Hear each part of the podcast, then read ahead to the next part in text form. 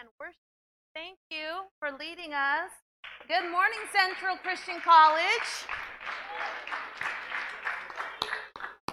I'm so excited to be with you for a couple of days. I wanted to tell you just a little bit about myself before I share the word for this morning.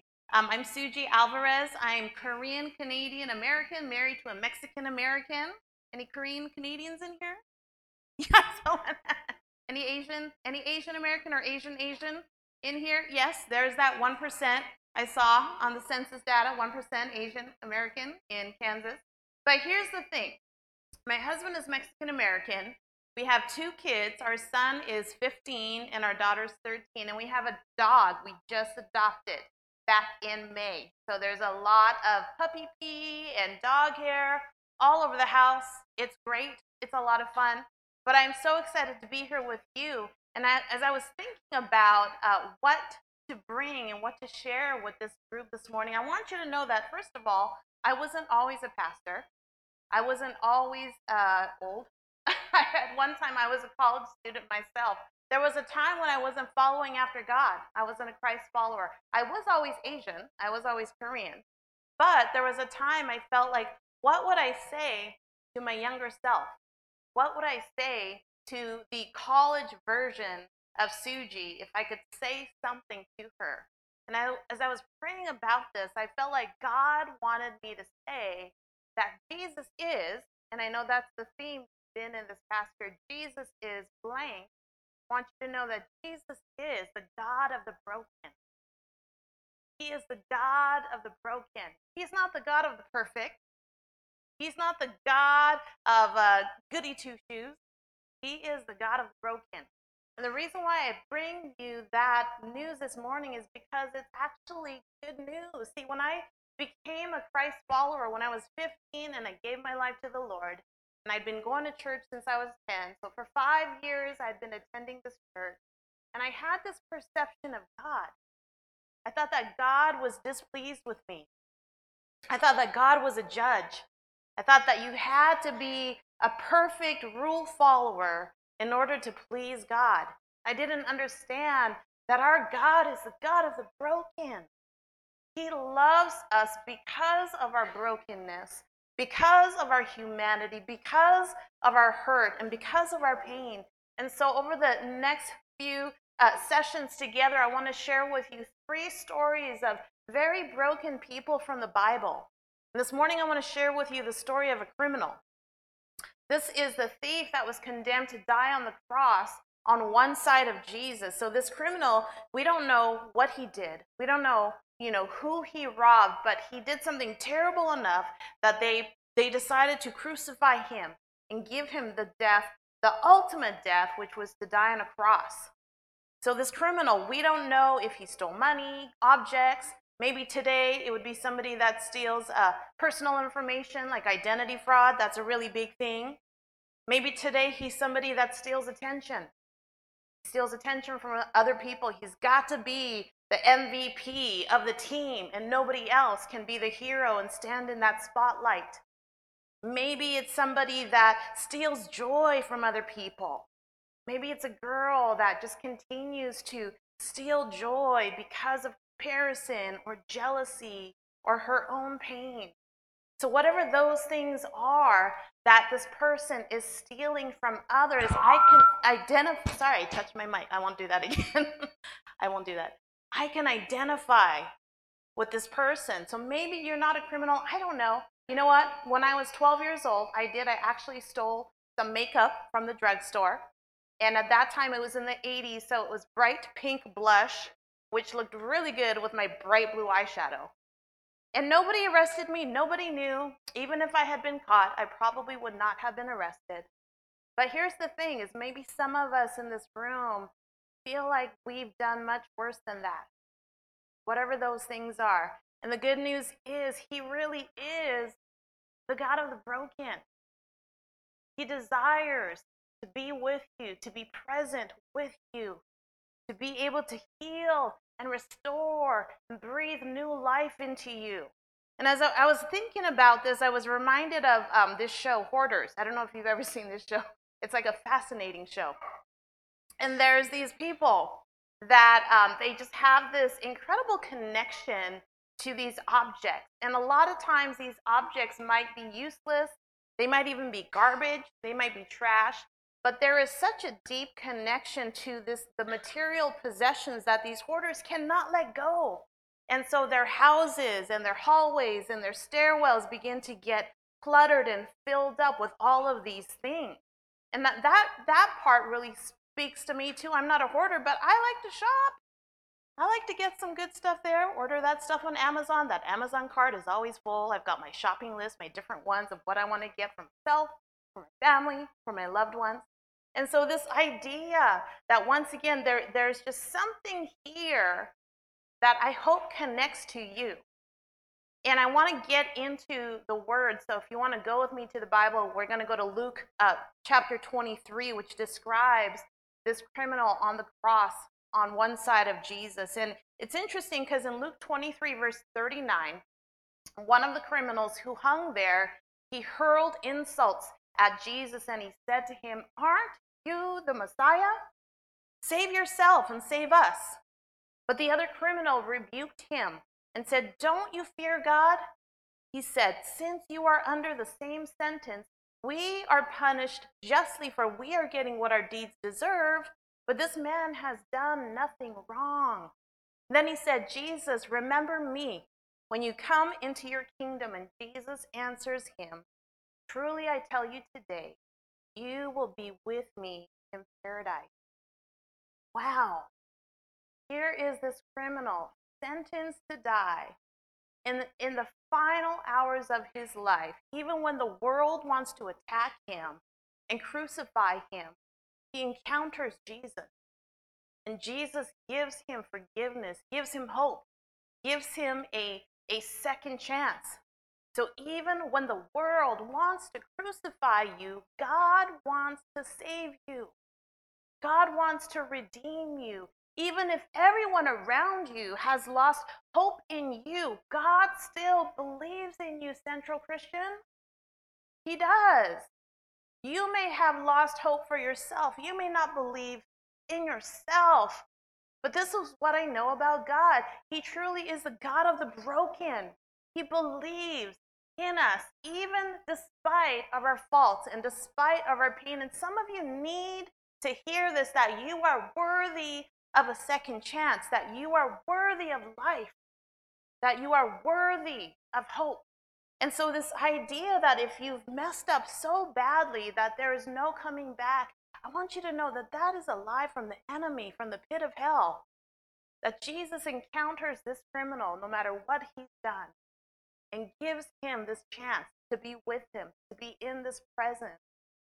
So, Central, I want you to hear that even if you feel like you deserve to die, God is saying that He is here to give you new life, that He is here to give you life to the full, to give you hope, to give you joy, that even in the world wants to see you nailed to a cross and wants to attack you, that God says that He believes in you and that He is truly the God of the broken. So maybe you can't relate to this specific story. Maybe you've lived a good life your whole life and Besides stealing, you know, uh, some drugstore makeup, maybe you really haven't done anything that bad. And so here's the bad news. The bad news is that we're all broken. Okay, all of us, all together collectively in this space. But the good news is that God loves broken people. He really is the God of the broken. And not only the God of the perfect. And I, have been praying for this campus, and my family's been praying for you that this would become a safe space of healing for people to come in safety and begin to get to a place where they can begin to give up their broken things to God. We are all broken. We are all in need of a loving and of a gracious God. And there's something about our brokenness that God is drawn to. There's something about our pain, about our defect, about the things that we keep hidden inside of us that God longs to run to and to encounter, and He actually reaches out to us in our brokenness. Psalm 34, verses 18 through 20, is one of my favorite uh, passages from the book of Psalm. It says, The Lord is close to the brokenhearted, and He saves those who are crushed in spirit. The righteous person may have many troubles, but the Lord delivers him from them all. And he protects all of his bones, not one of them will be broken. So, have you ever thought that maybe it's your pain, maybe it's your brokenness, that is the way that God is leading you back to Him? Have you ever thought that that might be the doorway that God has opened for you in your life in order for you to encounter Him, in order for you to admit that you finally need a God and a Savior to redeem you? And so, if you are in need of healing, if you are crushed in spirit, if you are brokenhearted, like the psalm says, God wants to encounter you today. And here's the main idea that I want to leave with you with over the next couple of days. It's this if you focus on your hurt, you will get stuck and you will suffer. But if you focus on the hope that the Lord gives you, will experience new life. You will experience freedom. I want to encourage you to take a chance. See, here's the thing. I loved that last song that we sang about oceans, about following God into the great unknown, deep mysteries of the sea. And somebody once said to me, he said, Suji, don't take baby steps unless you're a baby. I said, you know what? You just straight up tried to call me a baby. I'm not a baby. And so I want to encourage you, college students, this morning, don't take baby steps unless you're a baby dive in, jump in to the scary ocean and feel and see what God will do when you take a chance on Him. Because the reality is this if you jump in, and if I'm wrong, you haven't lost anything. But when you jump in, if there's a chance that I could be right and that the Word of God could be right, there is a chance that you will encounter God and He will make Himself real to you. Here's the other bad news our relationships are broken. Jesus died to not only save us and to reconcile us back to God, but in order to reconcile us back to each other. It's a perfect picture of the cross. We know that the cross is both horizontal, it's both uh, vertical and horizontal, and it's that perfect image of how God desires to heal our relationships. He desires to not only heal us, but to heal those relationships that have been broken, that are dead. So it's about learning how to allow God to heal those things that have caused you and a person or a people group to become broken and to divided, to learn how to love and not hate, to learn how to forgive and not be stuck in resentment and bitterness and anger and pain. And I know the pain that you've experienced because it's a pain that unfortunately I've felt in my life. It wasn't that long ago that I was a young person and not knowing who I was, my identity, what I was called to do, all the pressures that came with trying to figure that out. You know, all the things that are part of your world today, I know that they're exponentially greater and harder for you to navigate, for you to discover, for you to understand. But I want you to remember this again that if you focus on your hurt, you will continue to suffer. But if you focus on the hope that God has for you, you will begin to find light. You will begin to understand the ways that He is the God of the broken, that He understands your pain. He was a man of suffering. So, as I was thinking about this message, the image that came to me was of a mosaic art piece. you know, this is a piece of art that is made up of little broken pieces, maybe glass, maybe tile, whatever it's made up of.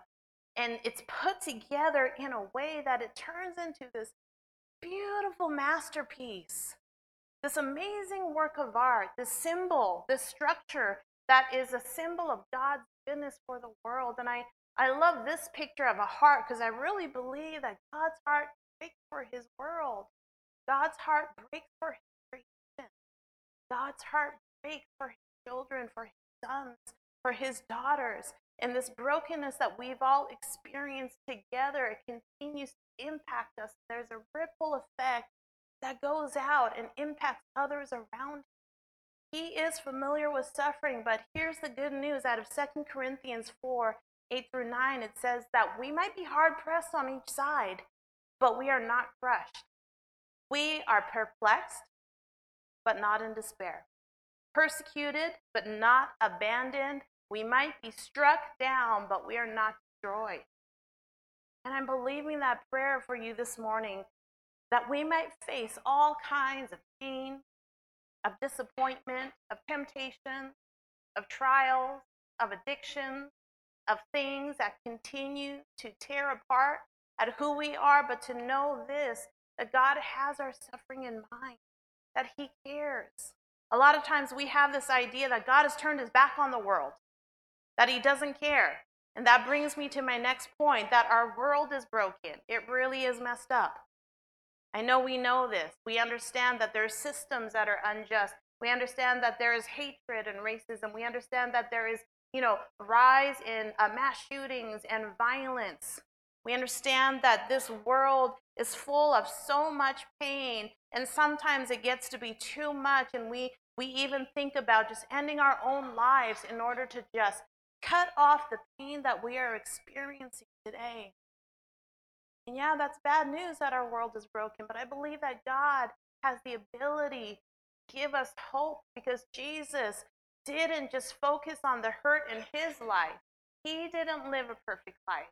But instead of focusing on the hurt, he continued to focus on the hope. And he understood that even though that meant he would be sentenced to death on a cross, that he did that for you and for me because of the new life that he wanted us to experience. He understood he was a man of suffering. First Peter 2:21 and I want to read this out of the message translation says this that this is the kind of life you've been invited into, the kind of life that Christ lived. He suffered everything that came his way so that you would know that it could be done and also know how to do it step by step. He never did one thing wrong, not once did he say anything amiss. They called him every name in the book, and he said nothing back. He suffered in silence, content to let God set things right, and he used his servant body to carry our sins to the cross so that we could be rid of sin and free to live in the right way. His wounds became your healing. You were lost sheep with no idea who you were or where you were going, but now you're named and kept for good by the shepherd of your soul. So here's the great news that even though Jesus was a wounded healer, he identifies and understands our pain, our suffering. He really does. He understands that there is this suffering that is happening in humanity. And you know what? The reality is this life with Christ does involve suffering. It's not going to be a happy go lucky, perfect life it might be a hard life. But here's the thing is for many years we've tried to sell Christianity as this bless me, feel good type of uh, theology, but but we often leave out the truth that life still comes at you and that even though you might change, your environment, your world, your relationships, they might not change. But that doesn't mean that God is done. It doesn't mean that God doesn't care. It doesn't mean that that is your final reality. So entrust your life to God. Give Him a chance, Central Christian. Give Him a chance to be God in your life and to see what He will do if only you can learn how to trust God the Father with your suffering. Let God care for you. Understand that often in our distress and in our pain, we figure out ways to cope and manage it ourselves. But there is nothing that we can do to completely fix the brokenness that is in us. Only the great creator, the one who created you, has the ability to put you back together again. It reminds me of Legos. I don't know if some of you still play with Legos, but now there's like, I see that hand. Amen. I see that hand. Legos today are very different. When I used to build Legos, you had to be, you know, what's it called, a Lego wizard master. You would make up your own formation of houses and people. But nowadays, there's these intricate designs and patterns and replications of famous monuments and uh, famous creatures or these, you know, crazy uh, buildings. And it takes a lot of work. And my son has all of these Lego collections. And he can't put them together unless he has the instructions, right? There's detailed instructions saying that this piece goes in here and this tiny piece goes over here. And this idea that we can put ourselves back together, yeah, we can kind of patch things up, make things work. But God is the only one. He is the only one who knows how to take all of those little pieces and how to place them back in the correct place in order for you to be made whole again. And I really believe that this morning, Central, that He understands the pain, the suffering. Philippians 3 10, 11 says, I want to know Christ. Yes, know the power of His resurrection, participate in His sufferings, becoming like Him in death, and so somehow attaining to the resurrection from the dead. I want to get to that verse because nobody in their right mind is going to want to know Christ in this way and to share in his suffering. But the last part of that passage says to attain the resurrection from the dead, to experience a life that comes out of the pain and out of the brokenness. So I want to leave you with this that once again, if you focus on your hurt, you will continue to suffer. Focus on the hope that God gives us. Understand that He wants you to experience new life even after a situation that might seem dead and impossible, because He is the God of the broken. And as we close this morning, I want us to watch this short video in order to really allow God to speak deeply into our hearts so as we watch this video, I encourage you once again, don't take baby steps unless you're a baby. Open yourself up and see what God would say to you. So would you pray with me before you head out to your next class? God, we thank you that you see beauty in our brokenness. And so this morning, I pray that as we leave, as we go to our next class, as, as we go to lunch, that God, we would still continue to encounter you in the midst of our in the midst of our suffering, in the midst of our trials. Lord, that we wouldn't believe the lie of the enemy that you don't care and that you turned your back on us. Help us to understand, God, that you rush to us, that you pursue us, that you long for us. Lord, that even in our brokenness, that you sit right there beside us, waiting to out. So, God, I pray that your overwhelming love, compassion, grace, presence, and Holy Spirit will go out with each and every one of these students, Lord, as they go throughout their day. We thank you, Lord, and we love you. This in your precious name we pray. Amen. Amen.